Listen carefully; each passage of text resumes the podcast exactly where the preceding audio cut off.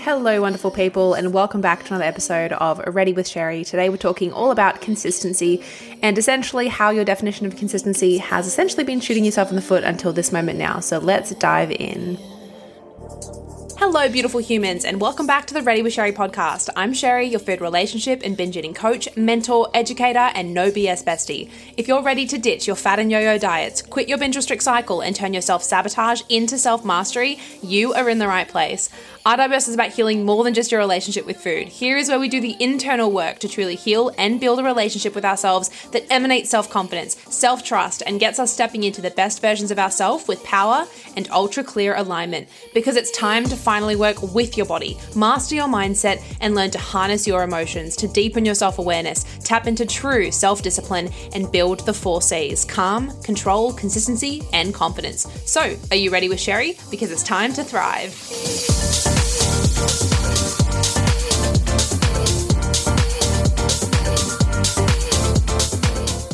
Hello everyone, welcome back to another episode. I'm so stoked to be back in your ears today, and we are going to be chatting all about consistency. Now, I know that this is such a popular topic because everyone always wants to know, Sheri, how do I remain consistent? I just can't stay consistent for more than three days, for more than three weeks. I just can't, I can't do it. I can't do it. Stuff pops up. And I always say the same thing, and that's because their definition, your definition perhaps, is uh, of consistency essentially, is actually not correct. The way that you're viewing consistency might need to shift, and that is what today's episode is all about. I'm going to be helping you change your definition and essentially your idea of what consistency is and what it looks like for you in your life, so that you can essentially stop sh- shooting yourself in the foot, really, and enable yourself to actually remain a lot more consistent. Now, when we have the definition of consistent being everything remains the same, despite any challenges that pop up, I need to remain incredibly consistent, which means I'm staying the same with my behaviors, with my habits. Nothing changes, right? Nothing changes. I have to remain the same. When our definition of consistency is essentially that idea, what we want to realize is that means that when shit does pop up, let's say for some reason hubby comes home with a pizza, or let's say it's Christmas time and you're, you know, you're going to be navigating lots of social events for this sort of new, you know, festive season phase, let's say until the new year. These things pop up, and if we have this definition of consistency being I have to remain on track and everything has to remain the same and I can't have carbs or whatever it is you're currently doing, for the record, I do not recommend not having carbs, but you know, if we're if we're doing any um, anything, you know, where we're sort of reining things in at all and we're thinking I need to remain consistent, oftentimes people can have this idea that it is about, you know, really not changing anything when these other variables come into play.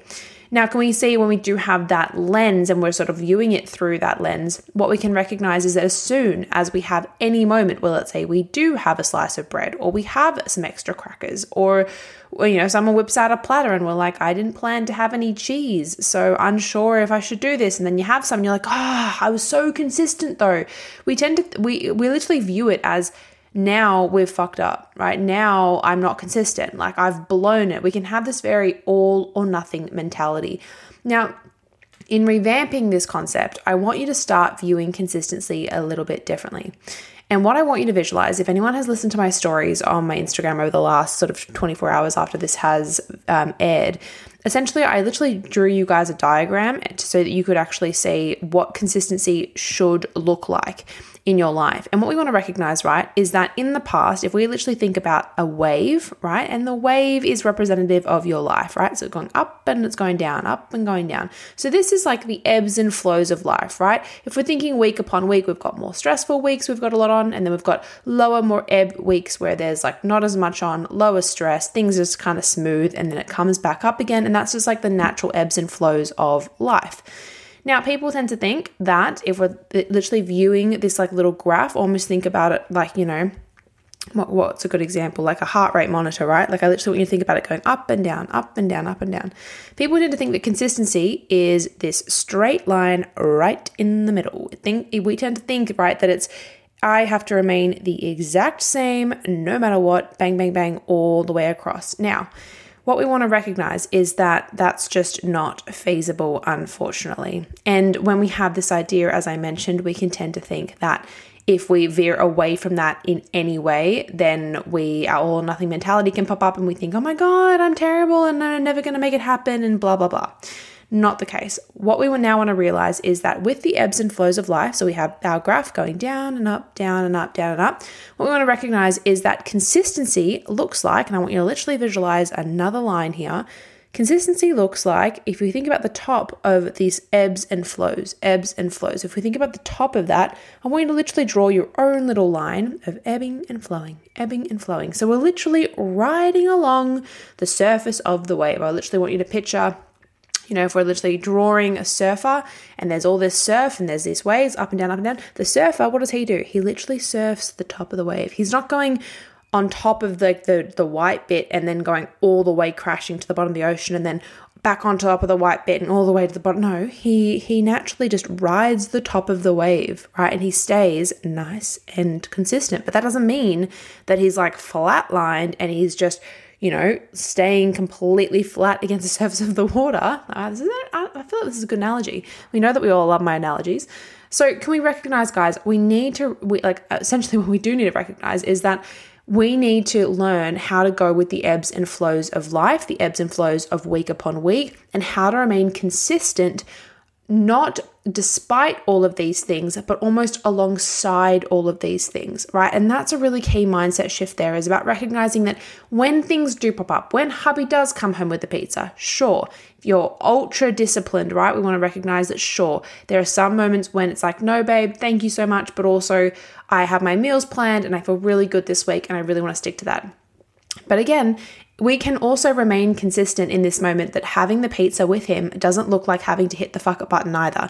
We actually can choose to be consistent when we have food freedom.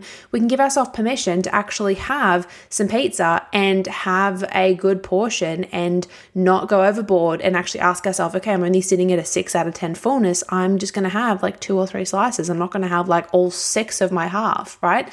So realizing that when we are consistent, we actually do have moments where we can remain consistent without it hitting the fucker button, but we're going along with the ebbs and flows of life. So if we're looking at, let's say, the festive season, right, we want to recognize that consistency isn't you just, you know, powering through with your current eating habits and not allowing yourself any permission to, you know, have some of the grain salad that you really love that Auntie Susie makes, or having some of the chocolate mousse that your mum makes. Oh my goodness, my mum's chocolate mousse is the best. But right, realizing that consistency for me throughout this period of time is actually about going up with the ebb and then coming down with the flow after the Christmas like day or Boxing Day or whatever. So it's not about going, oh my God, like now I'm off track and I'm just going to like or hit the fucker button and just go nuts. It's about going, okay, over the festive season, how can I, and I call this with my clients flexing, how can I flex up and go up? But then also how can I then, you know, when it does flow, let's say Boxing Day and all the days before like your big new celebration, how can I then go with the flow of that as well and just go back into my regular routine? That is essentially, guys, what consistency is, okay? Consistency is about knowing how to flex and actually how to deliberately, you know, adapt and be agile with your approach to your health and your food and your nutrition and to your exercise in a way that doesn't mean that you're now off track or you've spiraled yourself down or anything like that, right? So it's really important that we have this new definition of consistency to go, okay, what do I need to coming into a phase that I know might, you know, I might need to adapt in a certain way. How can I come into this phase and know, okay, what needs to change? What do I want to keep and remain the same so that I still have, and again, guys, bringing in this concept of gentle structure, for instance, for instance, so I still have my gentle structure. I still have, you know, the basic food structure that I'm going to go for. I have my non-negotiables, my morning movement. I have all these things. I'm going to remain consistent in all those areas. They're not going to change.